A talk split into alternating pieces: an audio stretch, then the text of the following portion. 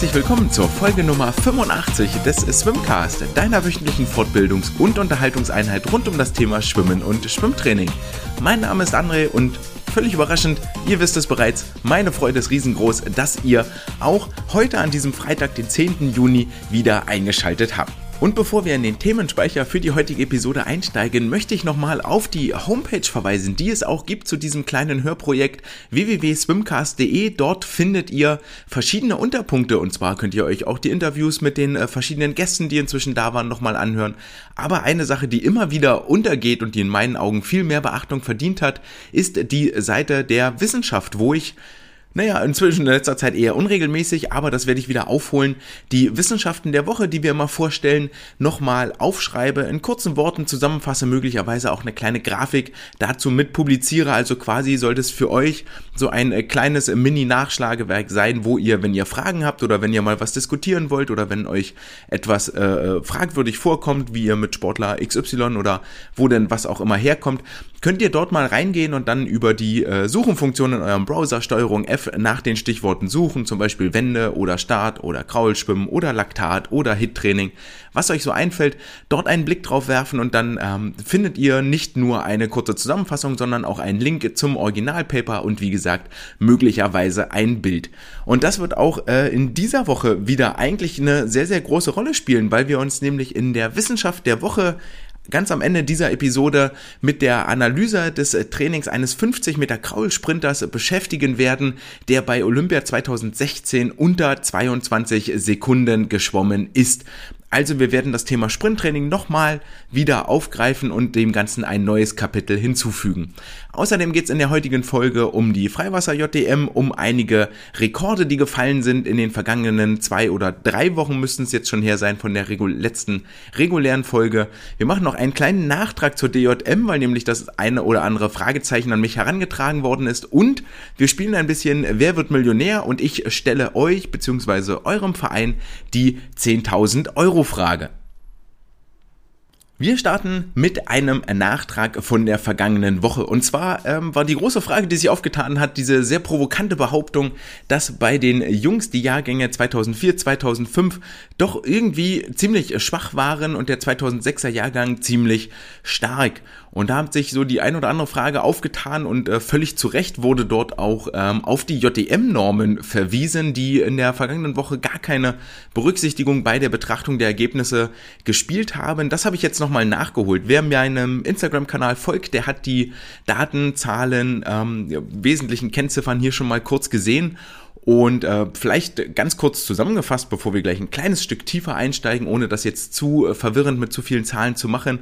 Im Großen und Ganzen ist, wenn wir uns die Jahrgänge 04, 05, 06 bei den Jungs angucken, ist das eine große Masse. Also man würde ja eigentlich erwarten, dass die 18-jährigen Jungs schneller sind als die 16-jährigen Jungs und das fällt aus den äh, erzielten Zeiten, aus den erzielten Normen, eigentlich so aus allen Parametern, die man irgendwie messen kann, und da ist das Schwimmen ja sehr schön, wirklich objektiv auch messen kann, fällt das gar nicht raus. Was habe ich gemacht? Ich habe mir jeweils die äh, Top 3 Zeiten über jede Strecke aus den drei Jahrgängen angeguckt, sodass quasi eine Top 9 Liste hier dann rauskommt, zum Beispiel über die 100 Meter Rücken, guckst du dir an, Jahrgang 06, was ist der erste, der zweite, der dritte geschwommen, dann Jahrgang 05, 1, 2, 3, Jahrgang 04, Platz 1, 2, 3 und äh, tust dann virtuell mal einfach so und sagst, okay, das ist alles eine Wertungskategorie, wer würde denn das Rennen gewinnen? Und dann äh, fällt dort raus, dass der Jahrgang 2005 gewinnen würde in 56,2, den zweiten Platz würde Jahrgang 06 belegen, 56,7, den dritten Platz auch der Jahrgang 06 in 56,9, dann würde auf dem vierten Platz der Jahrgang 05 landen, auf dem fünften Platz würde ebenfalls der Jahrgang 05 landen und auf dem sechsten Platz würde das erste Mal ein Sportler des Jahrgangs 2004 ins Ziel trudeln. Naja, und das kannst du dann durchmachen für alle ähm, Strecken, die es hier so gibt. Das sind insgesamt 12 plus 5, 17 Stück. Das heißt, wir haben 17 erste, 17 zweite, 17 dritte Plätze zu vergeben.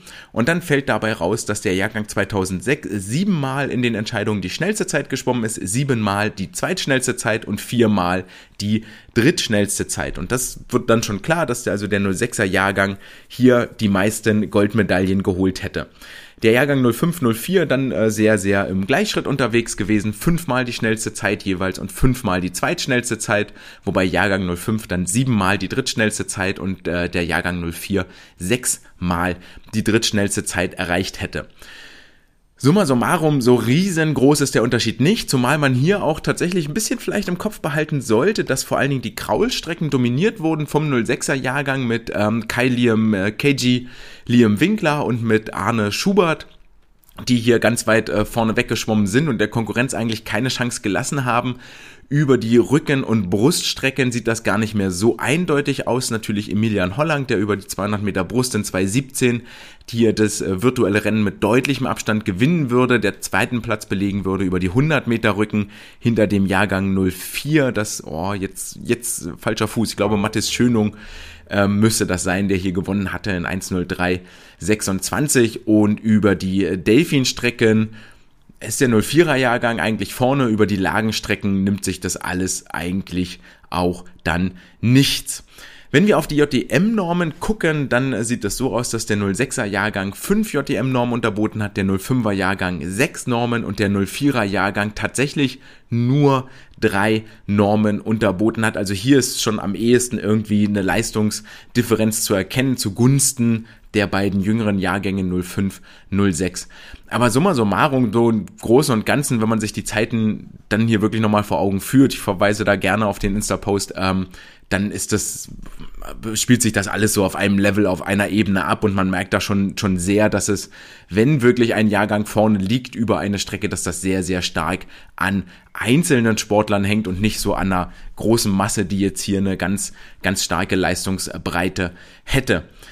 Genau, das ähm, vielleicht dann noch abschließend dazu. Also äh, ja, das kann man so unterschreiben. Ist dann vielleicht sehr plakativ, wenn man sagt, Jahrgang 0405 war sehr schlecht und 06 sehr stark. Das ist so vielleicht nicht ganz richtig und haltbar, aber ähm, wesentliche Leistungsunterschiede, wie man das jetzt von zwei Jahre älteren Sportlern erwarten würde, waren hier tatsächlich nicht zu erkennen.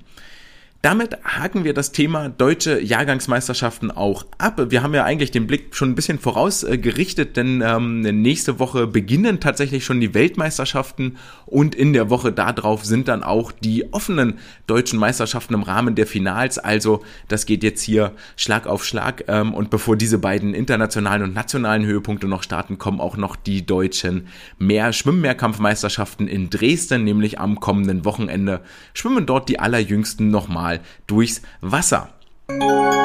Und während die Jüngsten noch für Jux und Dollerei, Medaillen, Urkunden und das Lob von Eltern und Trainer durchs Wasser ihre Bahnen ziehen und am Wettkampf teilnehmen, geht es bei den älteren Sportlerinnen und Sportlern ja immer schon auch ein bisschen darum, okay, kann ich durch das Schwimmen denn meinen Lebensunterhalt finanzieren? Kann ich Profisportler sein und mich einzig und allein auf den Sport konzentrieren? Sprich, können die Verbände und meine Vereine und die ähm, verschiedenen Organisationen, Institutionen, die es gibt, mich denn auch ausreichend unterstützen und finanzieren. Und damit haben wir ganz elegant den Bogen geschlagen zur 10.000 Euro Frage in der letzten Woche mal ausführlich erörtert, Geld regiert die Welt. Wir könnten alles machen und alles groß aufziehen und alles ganz, ganz toll machen. Wenn wir nur unendlich viel Geld zur Verfügung hätten, dann ist alles machbar, wenn du jemanden findest, der es bezahlt. Bestes Beispiel war natürlich das RTL Turmspringen, das auch in der SSE stattgefunden hat, mit Spotlights, mit Lichtern, mit ähm, Show-Elementen, allem drum und drum.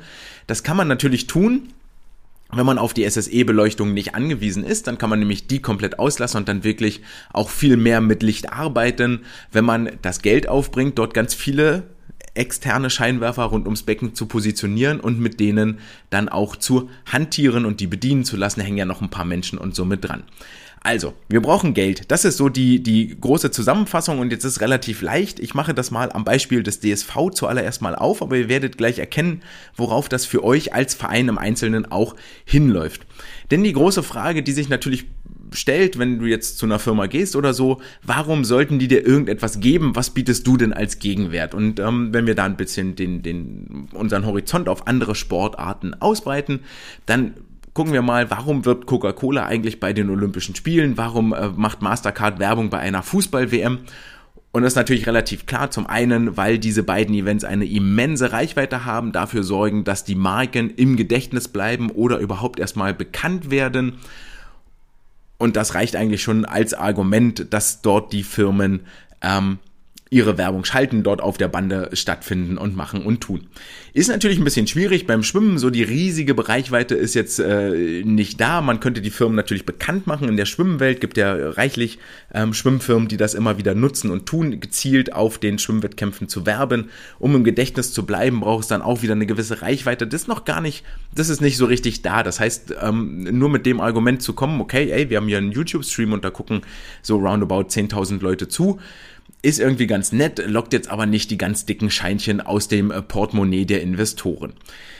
Dann gucken wir mal eine Ecke weiter, wo es auch vielleicht nicht so wahnsinnig viele Zuschauer gibt und trotzdem namhafte äh, Geldgeber, die richtig, richtig reinpumpen. Der Name, der einem da vielleicht zuerst einfällt, ist äh, Red Bull. Warum macht denn Red Bull so Aktionen mit dem Extremsport? Wir erinnern uns alle an Felix Baumgartner, glaube ich, der da aus der Stratosphäre gesprungen ist. Sowas wird finanziert von Red Bull. Die X-Games werden finanziert von Red Bull. Und das äh, mit Sicherheit nicht, weil sie dabei einen Heidengewinn abwerfen und ähm, riesig profitabel arbeiten, sondern aus einem anderen Grund. Nike hatte seinerseits mal vor einiger Zeit das Oregon Project gegründet, ähm, das inzwischen eingestampft aus äh, vielerlei skandalösen Umständen, aber auch dort war der treibende Charakter relativ äh, klar erkennbar, nämlich ein Image zu verkaufen und ein Image zu vermarkten. Bei Red Bull ist es relativ einfach, ey, Red Bull ist so cool, wenn du was Fancyes machst, wenn du Skateboardest, wenn du Tricks machst, wenn du Fallschirmspringen gehst, irgendwas mit Extrem, wo es immer so ein bisschen Paragliding durch um Leben und Tod geht, auch im weitesten Sinne, dann ist Red Bull mit Sicherheit nicht äh, weit weg. Bei Nike geht's getreu ihres Werbemottos darum, alles ist möglich, just do it, mach es, Oregon Project äh, ging es ja auch darum, den Marathon in neuer Rekordzeit zu laufen. Und jetzt kommen wir zum Thema Image. Das ist nämlich der Zug, auf den wir eigentlich ausspringen sollten, aufspringen sollten. Und jetzt möchte ich nicht das Fass DSV aufmachen, weil das ist ein ganz, ganz schwieriges, sondern euch gezielt ansprechen als äh, Trainer oder Verantwortliche oder Eltern in eurem Verein. Wofür steht denn euer Verein? Ihr habt jetzt zwei Minuten Zeit, mir zu erklären, wofür steht euer Verein, warum sollte ich euch Geld geben? Wofür investiere ich das denn? Was kriege ich als Gegenwert?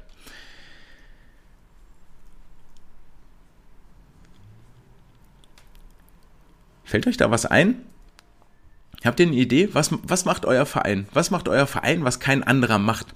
Und da haben wir eigentlich im Moment im Schwimmsport ein echtes, echtes Problem, weil wir mit der äh, DLRG nämlich auch eine Konkurrenz haben, die in vielen Gremien sitzt, viel ähm, Kontaktpflege betreibt, Imagepflege, möchte es vielleicht bösartig Lobbyismus nennen, aber die DLRG hat das grundsätzlich schon ganz clever gemacht, weil die hat nämlich das große Thema Schwimmen lernen. Wir bringen den Kindern Schwimmen bei. Wir sorgen für Sicherheit an den Badeseen. Wir sorgen für Sicherheit an den Stränden. Wir retten Leben. Wenn es die DLRG nicht gibt, werden einfach alle Menschen dieser Welt ertrinken. Das ist das Image, das sich die DLRG aufgebaut hat und das hat sie echt clever gemacht. Und damit haben sie ganz, ganz viele Sympathiepunkte. Klar, will mein Kind schwimmen lernen, wo gehe ich hin? Okay, DLRG. Oder DLRG sagt, ey, wir brauchen mehr Fördergelder, weil wir bringen den Kindern Schwimmen bei. Und eigentlich sollte das doch aber die Hauptkompetenz, die Kernkompetenz von uns Vereinen vom Deutschen Schwimmverband sein. Und da haben wir nämlich ein echtes Problem. Weil nämlich, wenn das Thema für uns als Schwimmverein besetzt ist und eigentlich nicht mehr frei ist, welches schnappen wir uns denn dann?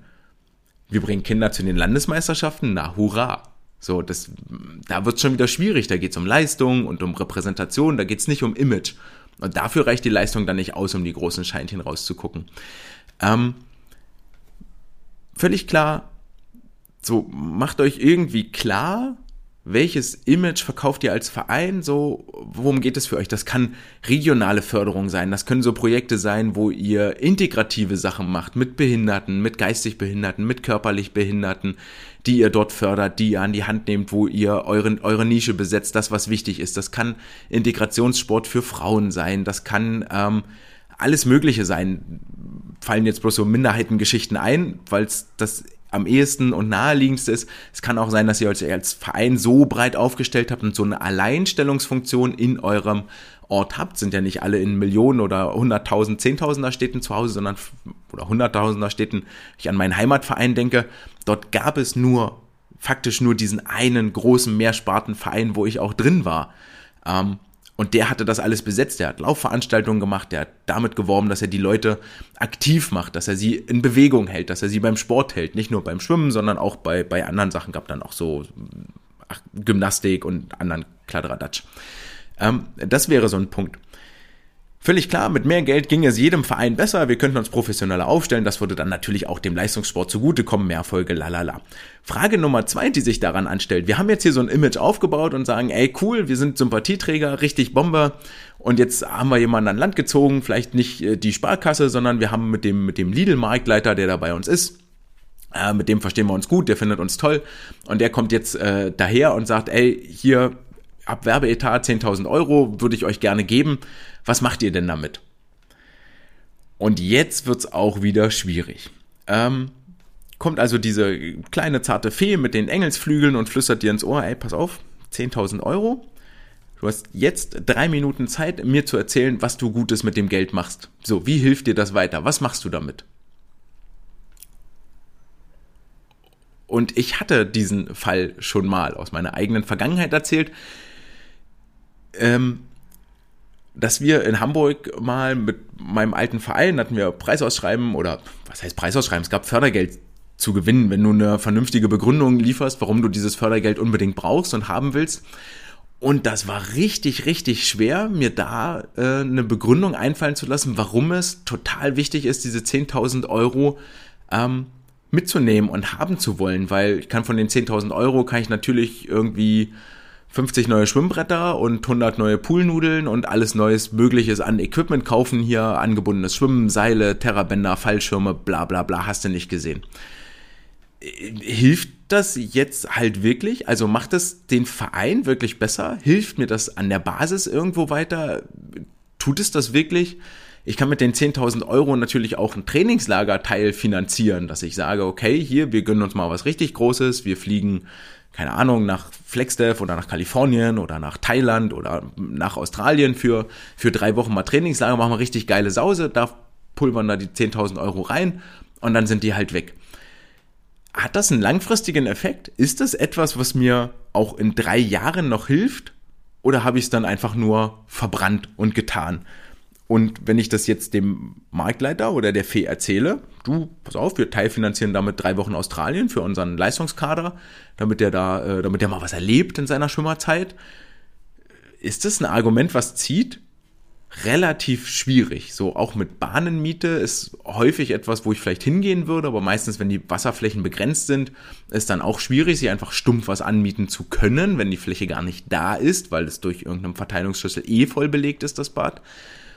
Also habe ich stehe ich tatsächlich relativ dumm und das ist gar nicht dumm, also ich empfinde das nicht als dumm, wenn man da mal mehr drüber nachdenkt, vor der Frage, ich habe jetzt hier 10.000 Euro, aber was mache ich damit eigentlich? So, was tue ich damit? Ähm, vielleicht wäre noch so eine Idee, okay, ich hole mir einen Co-Trainer an die Seite, den kann ich dann damit ein Jahr lang bezahlen, kriegt der 800 Euro pro Monat kann man sich jetzt auch überlegen, okay, für 800 Euro pro Monat, was kriege ich dafür für einen Trainer? Äh, ja. Und dann ist das Geld halt auch weg nach einem Jahr. Und dann muss ich mir überlegen, wie finanziere ich den Coach jetzt das nächste Jahr weiter? Also, ihr merkt schon, die Frage ist gar nicht so einfach. So, zum einen, wie überzeuge ich einen Geldgeber überhaupt? Welches Image habe ich oder mit welcher Leistung, mit welcher Repräsentationsfläche? Ähm, und das ist am Ende, es ist alles Kapitalismus, es ist ein Plus-Minus-Rechnen, es ist ein Gegenrechnen. So, der sagt, ich gebe dir 100 Euro, dann möchte ich gerne über eine erhöhte Werbepräsenz 101 Euro wieder verdienen oder mindestens die 100 Euro möchte ich, dass die Leute dann mehr in meinem Laden einkaufen oder so. Und wenn ich dann das Geld habe, was mache ich damit? Also was mache ich damit, wovon ich langfristig wirklich irgendwas habe? Das ist tatsächlich nicht einfach, um die Geschichte aufzulösen. Wir hatten damals dann tatsächlich für ein Jahr ähm, Bahnen angemietet, weil uns eine Trainingszeit weggebrochen war und das war auch wirklich gut und wirklich sinnvoll. Wir waren dann also einmal in der Woche am Wochenende für zwei Stunden hier in einem Fitnessstudio auf der 25 Meter Bahn, hatten da zwei Bahnen gemietet. Das in der Summe war das auch eigentlich nur ein Tropfen auf den heißen Stein. Also viel, wahnsinnig viel nachhaltig war das nicht. Äh, wir haben damit den, den Leistungskader wirklich sehr, sehr gut durch die Saison gebracht. Das war auch irre wichtig und man konnte nochmal so ein bisschen selektieren und den einen oder anderen belohnen für Trainingsfleiß. Ähm, und das war auch wirklich gut, was wir da gemacht haben.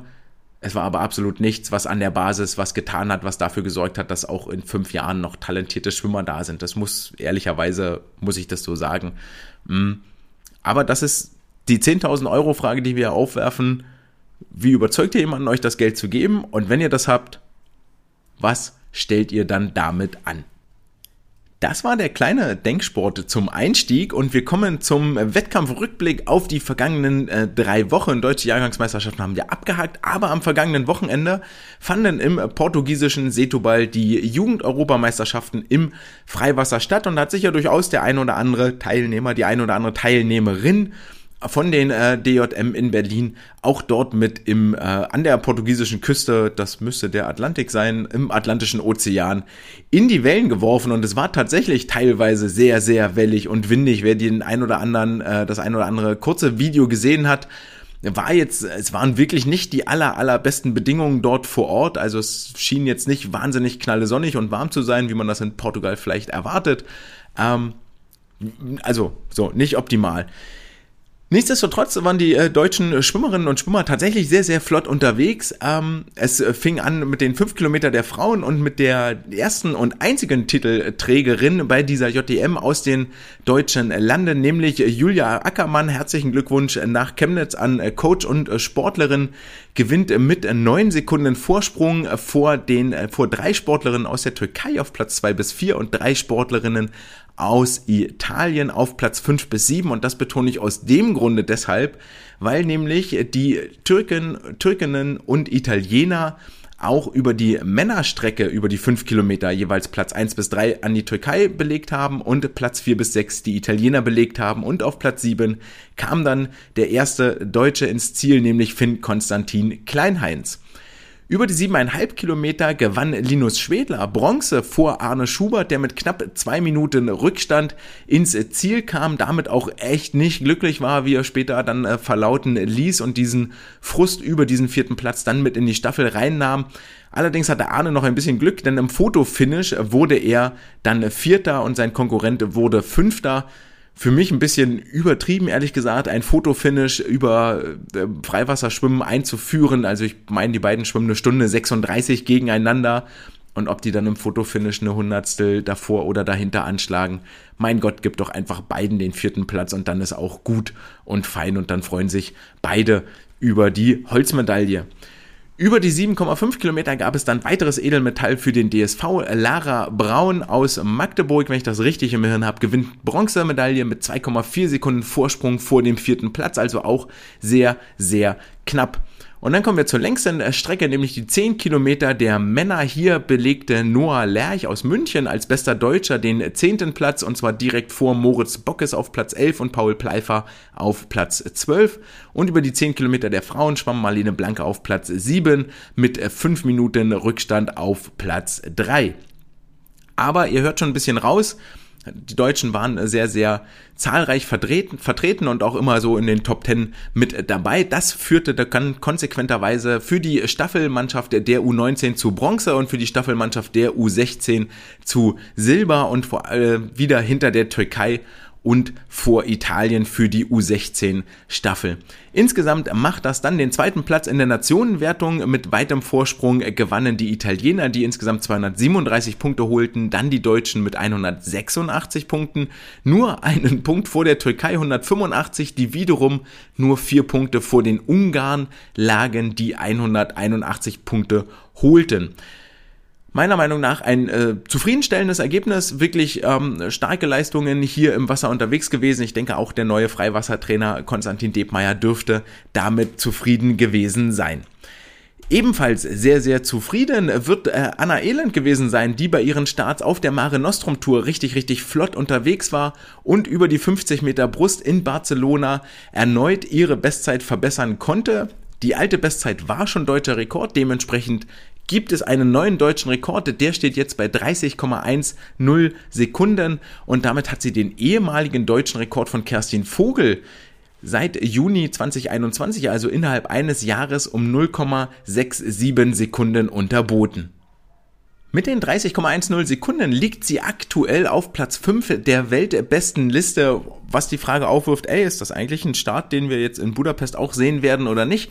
Das wird uns wohl das Meldeergebnis aus den kommenden, in den kommenden Tagen beantworten. Viel, viel interessanter ist eigentlich, dass jetzt alle drei deutschen Rekorde zum einen bei einer Frau liegen, nämlich äh, bei Anna Elend, sowohl über die 100 als auch die 200 und wie gerade gehört schon die 50 Meter Brust, ist sie jetzt die schnellste Deutsche, die dort jemals im Wasser unterwegs war. Und eine weitere Besonderheit, alle drei deutschen Rekorde hat sie in einem Freibad aufgestellt. Die 100 und 200 Brust damals in San Antonio beim äh, Pro Swim Series im Freibad und jetzt auch in Barcelona gab es keine Hallendecke, sondern unter strahlendem Sonnenschein wurden diese 30,10 Sekunden geschwommen. Herzlichen Glückwunsch nach Frankfurt. Dort ist sie im Moment zur WM-Vorbereitung ähm, für die kommenden Titelkämpfe in Budapest.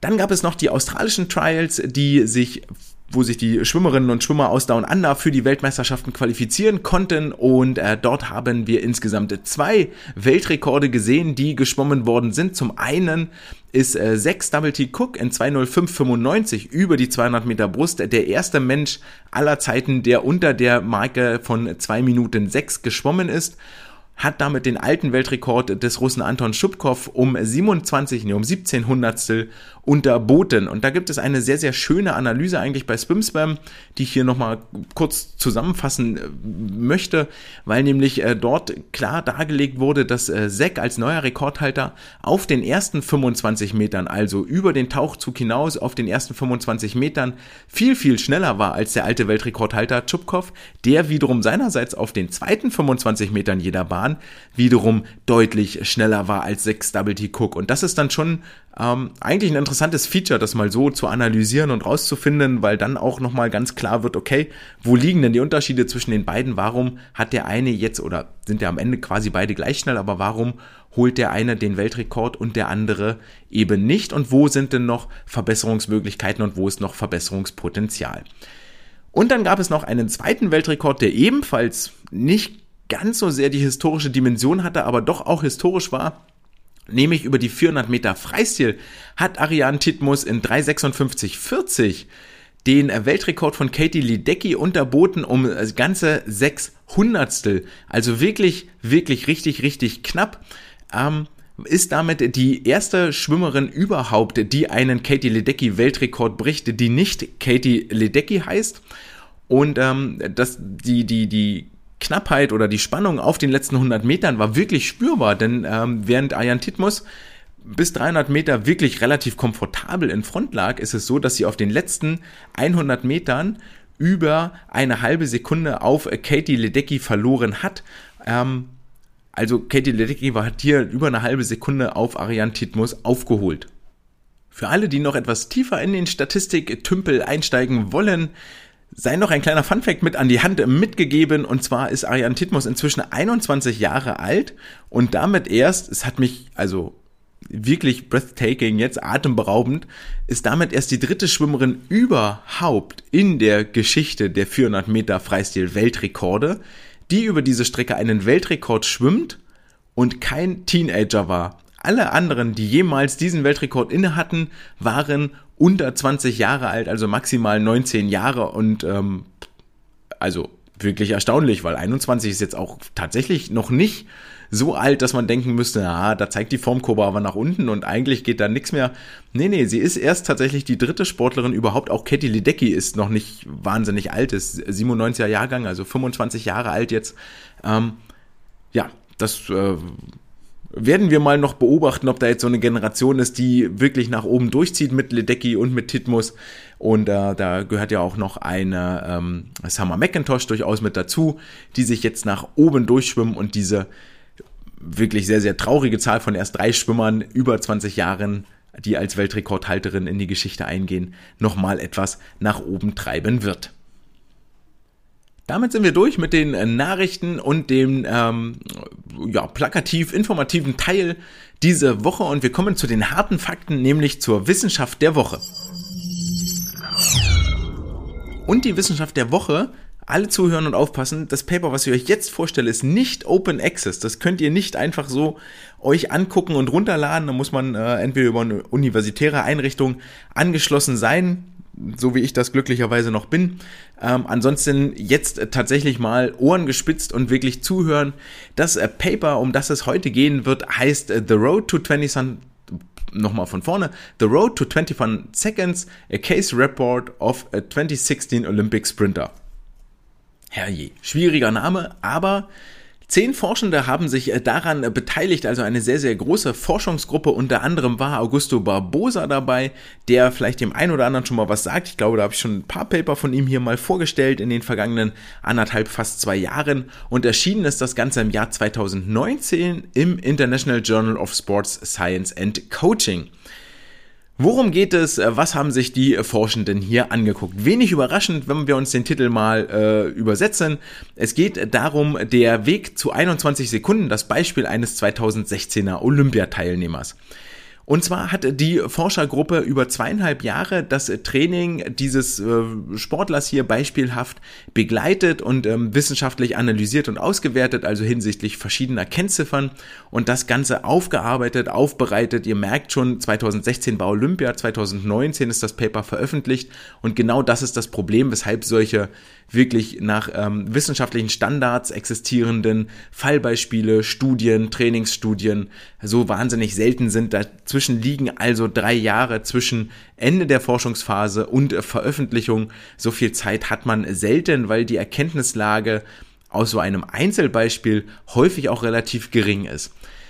Problem relativ gering und ich stelle es trotzdem vor, liegt einfach daran, relativ gering, weil man natürlich dieses Konzept, was der Sportler gemacht hat oder nicht jedes Training dieses Sportlers eins zu eins auf einen anderen Sportler übertragen kann, sondern immer nach den äh, persönlichen Voraussetzungen und Fähigkeiten gucken muss, aber für so eine grobe Einschätzung, okay, was hat er gemacht, in welche Richtung hat er trainiert, wie hat er trainiert, dafür kann man das sehr wohl mal an die Hand nehmen und als so eine Art ähm, Faustregel oder Leitlinie, wobei Leitlinie schon fast auch sehr ähm, sehr eng gefasst sein könnte, aber so als Faustregel, als aha, so hat er also trainiert und dann kann man nochmal mit anderen reden, auf jeden Fall an die Hand nehmen.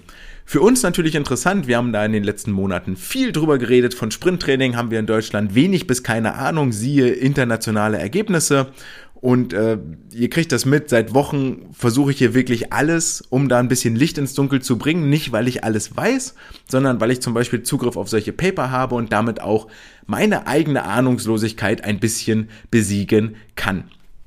Eine interessante Zahl noch vorweg, bevor wir wirklich hier ins Studium dieser ähm, Forschungsgruppe einsteigen, ist, dass die Autoren in ihrem Paper tatsächlich davon sprechen, dass über einen 50 Meter Freistilsprint bis zu 96 Prozent der Energiebereitstellung durch anaerobe Prozesse passieren. Ist ja so eine Zahl, bei der ich mir immer überlegen kann, okay, wenn mir verschiedene Leute verschiedene Zahlen um die Ohren hauen, dann ähm, gehe ich rein in die Quellenbewertung und äh, habe dann die Wahl, ob ich einem, ich will jetzt keinem zu nahe treten, aber ich sage jetzt mal ganz, ganz blöde, einem dahergelaufenen Trainer irgendetwas glaube, was er in seiner B-Lizenz gehört hat, oder einer Forschungsgruppe aus äh, zehn Forschern, Forschenden, Forscherinnen, die mit einem Olympiateilnehmer gearbeitet haben, der bis ins Halbfinale, glaube ich, gekommen ist dann bei Olympia. Das kann jeder für sich selber entscheiden. Was haben sie jetzt hier gemacht? Die äh, Forschungsgruppe hat also das Training dieses beispielhaften Sportlers dokumentiert, die Trainingscharakteristik beschrieben und sich dann auch angeguckt, okay, welche physischen Veränderungen passieren denn äh, bei, dem, bei dem Sportler? Also ähm, wie wird er stärker, kräftiger? Welche technischen Veränderungen passieren bei ihm? Also hinsichtlich Zug, Zuglänge, Zykluslänge und Frequenzverhalten und äh, welche morphologischen Veränderungen, also körperlich baulichen Veränderungen ähm, als Beispiel werden wir hier dann äh, die sogenannte Lean Body Mass kennenlernen, also das Gesamtkörpergewicht minus die ähm, Fettmasse ist dann quasi die äh, fettfreie Körpermasse, Lean Body Mass. Als Beispielsportler hat jemand hergehalten, der 25 Jahre alt ist, 1,80 Meter groß, 1,80 Meter Spannweite, also völlig normaler Durchschnitt eigentlich mit äh, Größe und Spannweite ist ja häufig 1 zu 1, bei Schwimmern in der Regel mehr Spannweite als Körperhöhe, aber ähm, das nur so als kleiner Fakt am Rande hier 1 zu 1 Verhältnis. Und seine Bestzeit äh, zu Trainingsbeginn, also 2014, lag bei 22,57 Sekunden und nach zweieinhalb Jahren äh, Training 2016 Richtung Olympische Spiele hatte er es geschafft, sich auf 21,82 Sekunden zu steigern, also sich um insgesamt 3,3 Prozent zu verbessern. Und 3,3 Prozent ist schon ein ganz schönes Stück Holz auf so einer kurzen Strecke. Damit haben wir auch die Dauer der Untersuchung festgelegt von Januar 2014 bis September 2016 und es geht hauptsächlich um folgende vier Parameter, die wir uns jetzt hier mal angucken werden. Sind sogar fünf, sehe ich gerade. Folgende fünf Parameter. Zum einen geht es um den External Training Load, um die Wettkampfleistung, um die Schwimmgeschwindigkeit, die Maximalkraft und den Körperbau. Wir fangen mal mit den einfachen Sachen an. Körperbau habe ich gerade schon gesagt. Geht es darum, halt die, die, die ähm, fettfreie Körpermasse zu bestimmen. Heißt also, man macht da so eine Abschätzung, wie viel Fettmasse, wie viel Fett ist am Körper und zieht das vom Gesamtgewicht ab und hat dann fettfreie Körpermasse. Relativ einfach. In der Maxkraft ging es um insgesamt drei Kraftübungen, die sie hier als Referenz herangezogen haben. Zum einen der Klimmzug, zum anderen das Bankdrücken und als drittes die Kniebeuge mit der Langhantel im Nacken. Für die Wettkampfleistung auch relativ eindeutig, haben sie also die 50 Meter Kraulzeiten genommen, die jeweils auf Langbahn erzielt wurden mit elektronischer Zeitmessung. Für die Schwimmgeschwindigkeit haben sie den Sportler an ein Speedometer gehangen und dann äh, den Mittelwert aus jeweils sechs Zyklen gebildet, was also innerhalb eines Zyklus die Maximal-, die Minimal- und die Durchschnittsgeschwindigkeit ist. Soweit, so gut. Und jetzt kommt eigentlich der wirklich richtig interessante Teil für uns, nämlich der External Training Load. Im Gegensatz dazu gibt es ja den Internal Training Load, wo wir gucken, okay, als wie anstrengend hast du denn das Training heute empfunden? Es kann ja sein, dass ich mir als Coach denke, ach, heute machen wir vier, bisschen einschwimmen, bisschen TÜ, vier mal 25 schnell, dann schwimmen wir sechs mal 800. Dann schwimmen wir uns ein bisschen aus, irgendwie mit Flossen und so, das Training auch vorbeigeht, machen das ein bisschen unterhaltsam und dann gehen wir wieder nach Hause. Sage ich als Trainer, External Training Load, wenn ich das von außen beurteile, dann kriegt das so eine Nummer vier von zehn Anstrengungspunkten, Intensitätspunkten. Der Sportler hat aber vielleicht einen scheiß Tag, schlecht gegessen und überhaupt und bewertet das Ganze mit 8 von 10. Ähm, das haben sie nicht gefragt, wie der Sportler das empfunden hat, sondern haben wirklich von außen drauf geguckt, was sagen uns denn die reinen Zahlen hinsichtlich Umfang und hinsichtlich Intensität. Und die Intensität haben sie in insgesamt drei Kategorien unterteilt. In die Zone 1 das aerobe Training, wo der Laktatwert die Schwelle von 2 Millimol nicht überschreitet. Dann gibt es die Zone 2, quasi die aerob anaerobe Schwelle, wenn wir so wollen. Dort liegt der Laktatwert zwischen 2 und 4 Millimol. Und dann gibt es noch die Zone 3, wo der Laktatwert oberhalb von 4 Millimol liegt. Das ist alles, was sie unterschieden haben. Zone 1, Zone 2, Zone 3. Mehr haben sie hier wissenschaftlich nicht untersucht. Ob das im Trainingsplan noch feiner gegliedert war, wissen wir nicht. Aber für die äh, wissenschaftliche Auswertung haben sie nur diese drei Werte genommen. Und das finde ich zum einen schon echt interessant, wenn wir uns überlegen, was wir aktuell in Deutschland äh, schon seit vielen, vielen Jahren mit diesen acht Belastungszonen uns abquälen und abkämpfen mit 95 bis 97 Prozent Bestzeit für Langstreckler und 90 bis 95 Prozent für Sprinter. Bestzeit ist dann BZ6 und BZ7 geht dahin und BZ5 ist dann ein halbes Prozent weniger. Heieieiei. Also ähm, fand ich immer schwierig ich lasse das mal einfach hier so jetzt im Raum stehen. Ähm, das führt dann zu weit und soll hier gar nicht das Thema sein. Aber damit kommen wir jetzt auch direkt zu den Ergebnissen und sagen mal, okay, der External Training Load ist uns noch bekannt. Wir haben also diese drei Belastungszonen, aerobes Training, Schwellentraining und intensives Training unter 2 Millimol, 2 bis 4 Millimol und über 4 Millimol. Bevor wir dort tiefer einsteigen, gucken wir uns mal an, wie haben denn die, wie hat der Trainer in Absprache möglicherweise mit den Forschern hier äh, den, das Trainingsjahr aufgeteilt. Und er hat in der Regel ist das Trainingsjahr in drei Mesozyklen unterteilt gewesen, wovon jeder Zyklus ungefähr 15 Wochen lang war. Wenn wir da ein bisschen tiefer einsteigen, sehen wir, dass es 2014 ähm, drei Mesozyklen waren mit 10, 15, 13 Wochen. 2015 waren es 13, 17, 15 Wochen und 2016 waren es zwei Blöcke bis Olympia dann von jeweils 14 Wochen.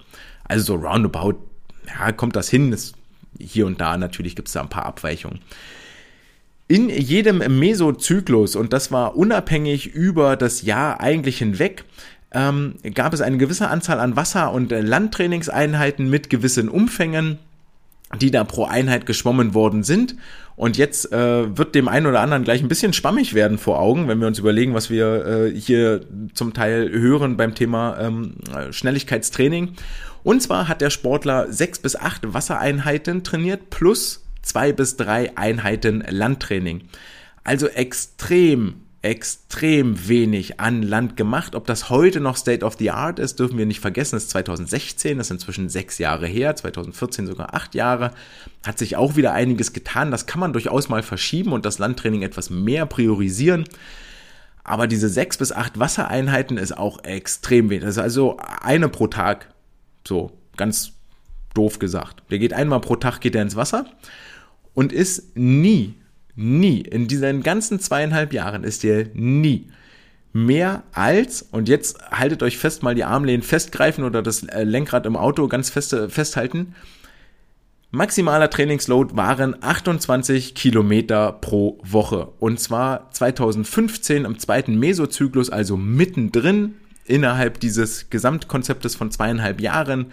Dort in diesen 17 Wochen in der Mitte des äh, 2015er Jahres war sein durchschnittliches Wochenvolumen 27,6 Kilometer.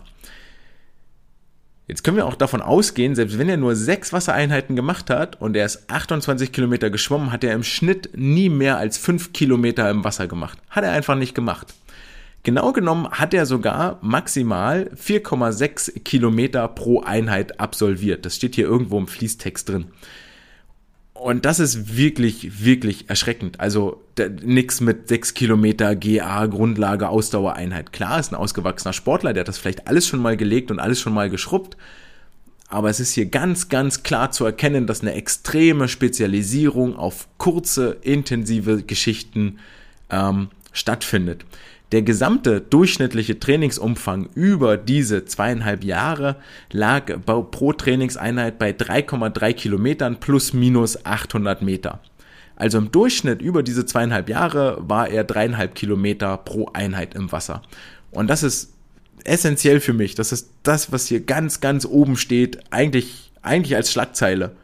Sprinter trainiert maximal viereinhalb Kilometer pro Einheit. Das wäre für mich das, wo ich die Schlagzeile aufmachen würde. Und dann hätte ich schon mal alle gecatcht, weil da die, die, mindestens die Hälfte die Hände über dem Kopf zusammenschlägt und sagt, das kann nicht funktionieren. Doch, tut es.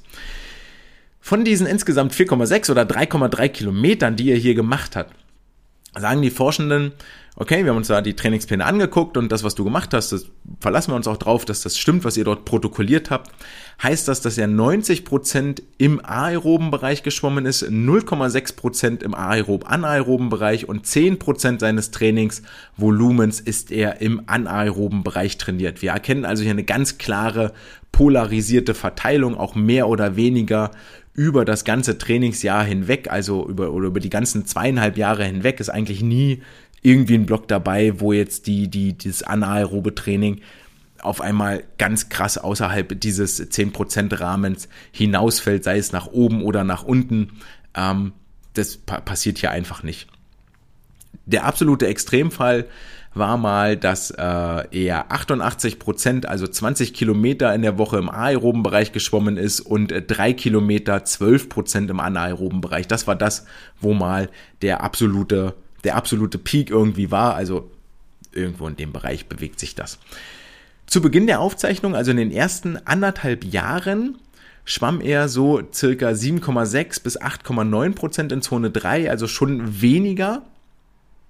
Ja, wir haben 2014 angefangen, also von 2014 bis Mitte 2015 schwamm er so roundabout, sagen wir 8 Prozent plus minus 1 Prozent, 8 Prozent plus minus 1 Prozent im anaeroben Bereich und äh, 90 bis 92 Prozent im aeroben Bereich. Im letzten Dreivierteljahr hat sich das dann so ein bisschen verschoben. Also so ein leichter Shift hat da schon stattgefunden. Ähm, und zwar waren dort 11 bis 12 Prozent dann in Zone 3 und 88 Prozent entsprechend in Zone 1 unterwegs. Also ja, entgegen meiner vorangegangenen Aussage, vielleicht möchte ich das jetzt nochmal revidieren an der Stelle, ähm, sieht man schon, dass Richtung Höhepunkt, Richtung Olympische Spiele, Richtung Olympische Trials tatsächlich ein, ein Fokus auf den anaeroben Bereich stattgefunden hat. Aber sag mal, wir reden hier über einen Shift von vier Prozent bei einem Umfang von, was, drei Kilometer. Könnt ihr euch jetzt überlegen, das sind also irgendwie so 100, 200 Meter plus minus. Ja, 300 Meter wären 10 Prozent und wir reden von der Hälfte davon, also 150 Meter, die ja mehr oder weniger intensiv geschwommen ist. Das lassen wir mal so im, im Raume stehen. Ich hoffe, ihr konntet folgen. Wenn nicht, äh, spult nochmal 20 Sekunden zurück und hört es euch nochmal an oder schreibt euch die Zahlen auf und mit. Also das ist das, wie der Sportler jetzt hier trainiert hat.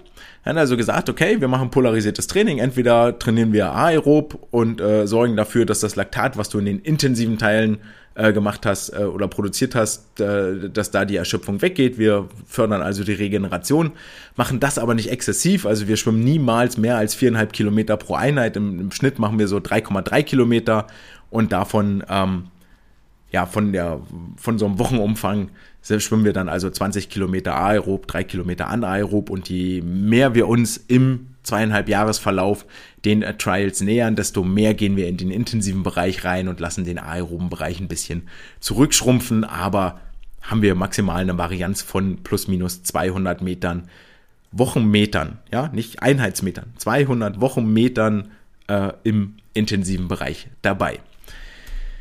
Welche Auswirkungen hat das jetzt auf die Wettkampfleistung? In diesen zweieinhalb Jahren hat der Sportler insgesamt 21 Wettkämpfe absolviert, die hier getrackt wurden. Heißt also, er hat pro Halbjahr ungefähr wir vier Wettkämpfe gemacht, die mitgetrackt wurden und von diesen 21 Starts waren insgesamt vier neue Bestzeiten dabei. Er fing an im Jahre 2014 mit 22,57 Sekunden, steigerte sich dann bis zum Dezember 2014 auf 22,25 Sekunden, also schon mal drei Zehntel schneller geworden, was echt richtig, richtig gut ist. Also hatte ich ein sehr, sehr fröhliches Weihnachtsfest gehabt an der Stelle hat dann nochmal bis August 2015 äh, gebraucht, bis zu den äh, nationalen Meisterschaften, sind nicht die deutschen Meisterschaften, sind nationale Meisterschaften, um nochmal auf 22,14 runterzufallen. Ist dann im Dezember bei den Trials zu einem Wettkampfhöhepunkt 22,08 geschwommen, bevor er dann im April bei den Olympia Trials in 21,82 seine Bestzeit aufgestellt hat ist dann bei den Olympischen Spielen final als schnellste Zeit eine 21,96 geschwommen. Also wir haben hier eine Steigerung von 22,6 auf 21,8 Sekunden, 3,3% Verbesserung.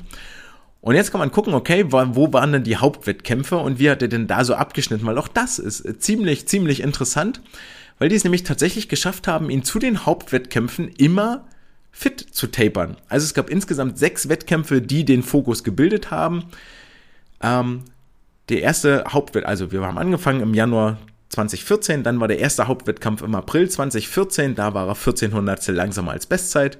Dann kam Dezember 14, 22,2 neue Bestzeit aufgestellt. Dann wieder ähm, vier Monate später im April 2015 ist er 22,35 geschwommen, also immer noch zwei Zehntel unter seiner ersten Bestzeit, mit der der Trainingsblock angefangen hat.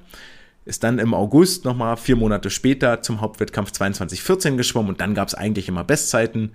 Im Dezember 15, im April zu den Olympischen Trials und dann waren die Olympischen Spiele, da war er noch mal ein bisschen langsamer, 21,96. Aber von diesen, sind da insgesamt sieben Hauptwettkämpfe? Okay. Naja, von diesen sieben Hauptwettkämpfen ist er viermal Bestzeit geschwommen und Olympische Spiele können wir vielleicht ein bisschen abseitig tun, nicht um jetzt meine Zahl zu schönen, sondern weil tatsächlich die Autoren selber in diesem Paper sagen, ey, pass auf, Olympia war cool, der ist 21,96 geschwommen, Vermutlich hätte er schneller schwimmen können, aber es war ein brasilianischer Sportler, den sie hier äh, trainiert haben. Und das war die Heim-WM, sagten, sagten sie selber, der hohe Druck, olympisches Halbfinale, lala, all das führt dazu, dass er vielleicht nicht 100% abrufen konnte. Aber wir sehen hier ganz klar, es gab einen riesigen Sprung. Auch die Tatsache, dass er Richtung Hauptwettkämpfe immer neue Bestzeit geschwommen ist und wahnsinnig auffällig ist vor allen Dingen, dass er vor den Hauptwettkämpfen immer extrem langsam war. Ich erzähle wieder ein paar Zahlen, um das Ganze zu unterfüttern. Im Dezember 2014 schwamm er 23,39 bei einem lokalen Meeting, bevor er dann im Dezember zum Höhepunkt bei den nationalen Meisterschaften 22,25 geschwommen ist, also 1,1 Sekunden schneller. Neue Bestzeit gab es dann im August 2015 in 2214. Im Juli 2015, also einen Monat vorher, schwamm er 2310, also wieder roundabout eine Sekunde langsamer. Im Dezember 2016 2015 war der nächste Hauptwettkampf, wo er mit 22.08 Bestzeit schwamm. Im November, einen Monat vorher, ihr ahnt es fast, in 23.16 wieder 1,1 Sekunden langsamer. Dann kam im April 2016 die Trials für Olympia 2182 All-Time Best im März, einen Monat vorher bei einem Local Meet 22,60, also wieder acht Zehntel langsamer. Und vor den Olympischen Spielen schwamm er nochmal 22,53, bei Olympia dann 21,96, also gute sechs Zehntel langsamer. Also ihr merkt schon, vor dem Hauptwettkampf war immer ein Punkt, ein Wettkampf, Überprüfungswettkampf, wo er unfassbar langsam war. Relativ interessant, kann man mal so mitnehmen. Also wenn eure Sportler das nächste Mal vor den, äh, was auch immer ihr als Höhepunkt-Wettkampf habt, so einen Monat vorher nicht fit sind und richtig langsam durchs Wasser eiern, ey, es könnte ein richtig gutes Zeichen sein. Dann kramt die Folge nochmal raus und sagt ihnen, hier, so und so, ist auch bei Olympiateilnehmern der Fall. Kommen wir zum Thema Krafttraining. Auch das äh, noch wahnsinnig äh, interessant, auch wenn wir das jetzt hier ein bisschen schneller abhaken. Und zwar haben sie dort insgesamt nur drei Messpunkte gehabt.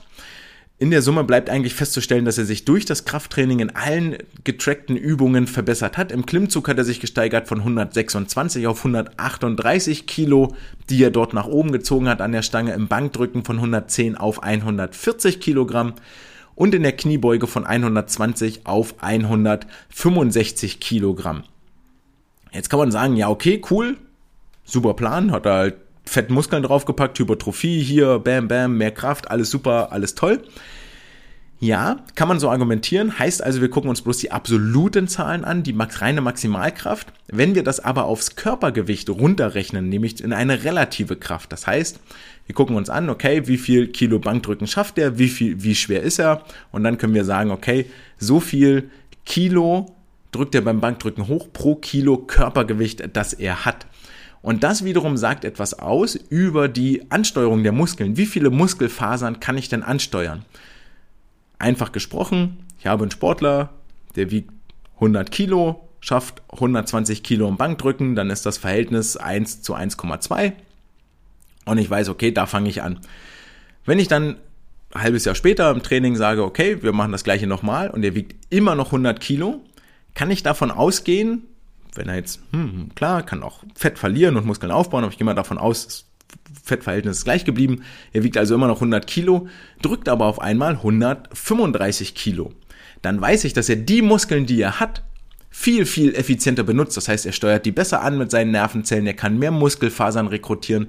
Er hat also genau das Trainingsziel erreicht, was beim Maximalkrafttraining und so wirklich, ähm, wirklich das Ziel auch ist, was dort erreicht werden soll ja, dass ich die Muskeln, die ich habe, überhaupt erstmal alle benutzen kann. Und dann hat er ein besseres Verhältnis, 1,35 und ist dementsprechend auch ein bisschen fitter, ohne dass er an Masse oder ähnlichem gewonnen hat. Und dann kann ich eigentlich auch relativ einfach Mickey Maus Milchmädchen mäßig davon ausgehen, das wird er auch im Wasser irgendwo umsetzen können. Schwimmgeschwindigkeit völlig überraschend, wenn die Bestzeit schneller wird, hat er auch seine Durchschnittsgeschwindigkeit gesteigert. Ähm, an diesem Speedometer konnten dann die Forschenden auch feststellen, Message für euch, äh, es gibt eine Korrelation zwischen der Wettkampfleistung und der Maximalgeschwindigkeit, die sie dort messen pro Zyklus und von Wettkampfleistung und Durchschnittsgeschwindigkeit. Das jetzt nicht so wahnsinnig überraschend, aber es gibt keinen Zusammenhang zwischen der Wettkampfleistung, die im Anschluss dann erbracht wurde, und der Minimalgeschwindigkeit innerhalb eines Zykluses. Das fand ich dann doch irgendwie interessant und wollte das hier einmal kurz mitnehmen. Im Körperbau haben sie auch gesagt, dass die fettfreie Körpermasse, die Lean Body Mass, leicht positiv korreliert mit der Wettkampfleistung. Heißt also, man könnte hieraus schlussfolgern, je leichter der Sportler, desto schneller ist er auch. Also je weniger Fett er sich rumtragen muss, desto schneller schwimmt er.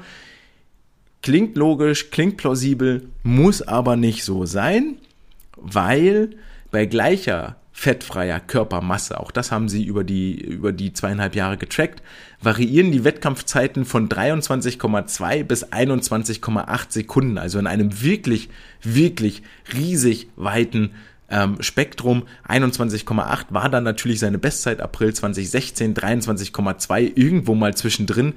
Also diese, diese fettfreie Körpermasse ist oh, korreliert leicht, sagen sie ja extra nur leicht ist eigentlich kein Indikator für das, was im Wettkampf dann dort passieren muss. Was nehmen wir jetzt als Fazit daraus mit? Zum einen, wenn wir uns den Sprinter angucken, über die zweieinhalb Jahre, wie hat er trainiert? Ausschließlich polarisiert. Ähm, ganz, ganz viel oder wenig Umfang, was man so klassisch als Umfangstraining bezeichnet, sondern für mich lese ich da eigentlich raus aerob, äh, hat er vor allen Dingen deshalb trainiert, um die intensiven Blöcke zu verarbeiten, sich locker zu schwimmen und so weiter und so fort. Dann sagen die Forscher, die Wettkampfleistung verbessert sich hauptsächlich durch eine Reduktion der Schwimmzeit. Aha, hier Captain Obvious, Captain Offensichtlich, guckt einmal ums Eck. Aber da steckt tatsächlich eine Aussage drin in diesem doch sehr, sehr banalen Satz. Und zwar sagen sie, er ist deshalb schneller geworden, weil er schneller schwimmen konnte und nicht, weil sich zum Beispiel der Start oder der Anschlag verbessert hat. Sie sprechen hier davon, dass sich die Schwimmzeit um 86 Hundertstel verbessert hat, der Start wiederum nur um 3 Hundertstel. Also in dieser ganzen Startphase haben die nichts getan, da ist nichts passiert, obwohl er viel mehr Kraft bei der Kniebeuge hatte, äh, hat sich im Startbereich absolut nichts getan, absoluter Stillstand, aber er konnte viel, viel besser schwimmen. Und das konnte er vor allen Dingen deshalb, weil er eine größere Zykluslänge hatte. Die Frequenz sank um 2,6 Prozent, das heißt, er hat sich langsamer bewegt, hat es aber gleichzeitig geschafft, seine Zykluslänge um 8,9 Prozent zu steigern. Und das gleicht diese, diesen Frequenzverlust wieder aus. Das heißt, er kriegt mehr Meter unter Wasser weggeschoben, schwimmt dadurch effizienter und erreicht dadurch eine höhere Schwimmgeschwindigkeit, weil er mit dem Armzug länger beschleunigen kann unter Wasser. Ebenfalls Voraussetzung dafür, um länger beschleunigen zu können und um mehr beschleunigen zu können, heißt auch, du brauchst mehr Kraft. Max Kraft hat sich verbessert. Und ich möchte diesen Blog mit einem Zitat aus dem Paper abschließen auf Englisch, das hoffentlich ein bisschen besser ist als beim Titel vorlesen. Und zwar sagen die Forschenden hier ganz am Ende, He also considerably improved his dry land strength and in-water force levels, likely due to a combination of neural and morphological adaptations. Für alle, die des Englischen nicht so mächtig sind, einmal kurz übersetzt.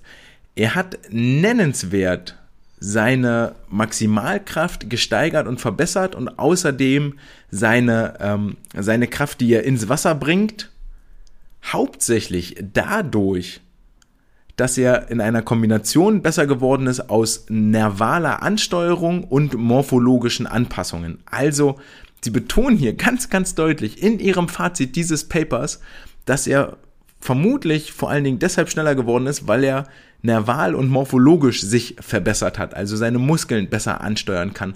Und das ist ein Punkt, den ich immer wieder aufwerfen möchte.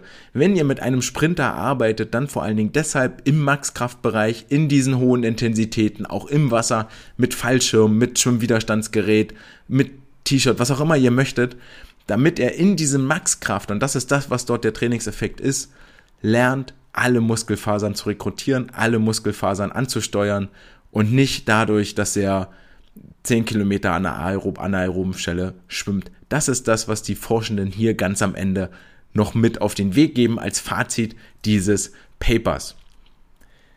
Damit sind wir auch am Ende der heutigen Folge angekommen, quasi bei unserem Fazit Bevor wir das ziehen, gibt es einen Wettkampfausblick. Am kommenden Wochenende finden unter anderem die norddeutschen Mehrkampfmeisterschaften in Braunschweig statt. Viel Erfolg allen, die dort teilnehmen. In Leipzig gibt es eine weitere Ausgabe der Stützpunkt ISL, die schon den ein oder anderen überregionale Erwähnung gefunden hat. Und in Lübeck gibt es das Finale im Nordostsee-Pokal, wo die ganz jungen, ganz kleinen äh, Sportlerinnen und Sportler ins Wasser hüpfen. Ich glaube Jahrgang 2010 bis 2013 vielleicht auch noch bis 14. Sei es drum, allen, egal wo ihr seid, ob ich euch jetzt aufgezählt habe oder nicht, viel Erfolg, viel Spaß beim Schwimmen. Ähm, genießt die Zeit mit euren Mannschaftskameraden und Kameradinnen. Auch darüber kann man mal so eine ganz eigene Episode eigentlich machen, was es bedeutet, vier Jahre lang oder fünf oder drei oder sechs mit den gleichen Leuten auf einer Bahn zu schwimmen. Denn das stellt etwas mit einem an, und stellt auch etwas mit den Menschen an, die man da so um sich rum hat. Da äh, passiert ein bisschen mehr als einfach nur gemeinsam Sport treiben. Zum Abschluss gratulieren wir dem äh, deutschen Team, dem DSV-Team zu einer erfolgreichen Freiwasser-JDM. Wir erinnern uns nochmal zurück, dass ich euch eine 10.000 Euro Frage gestellt habe, was ihr in eurem Verein, welches Image ihr verkauft und was ihr mit einem 10.000 Euro Scheck denn eigentlich anstellen würdet.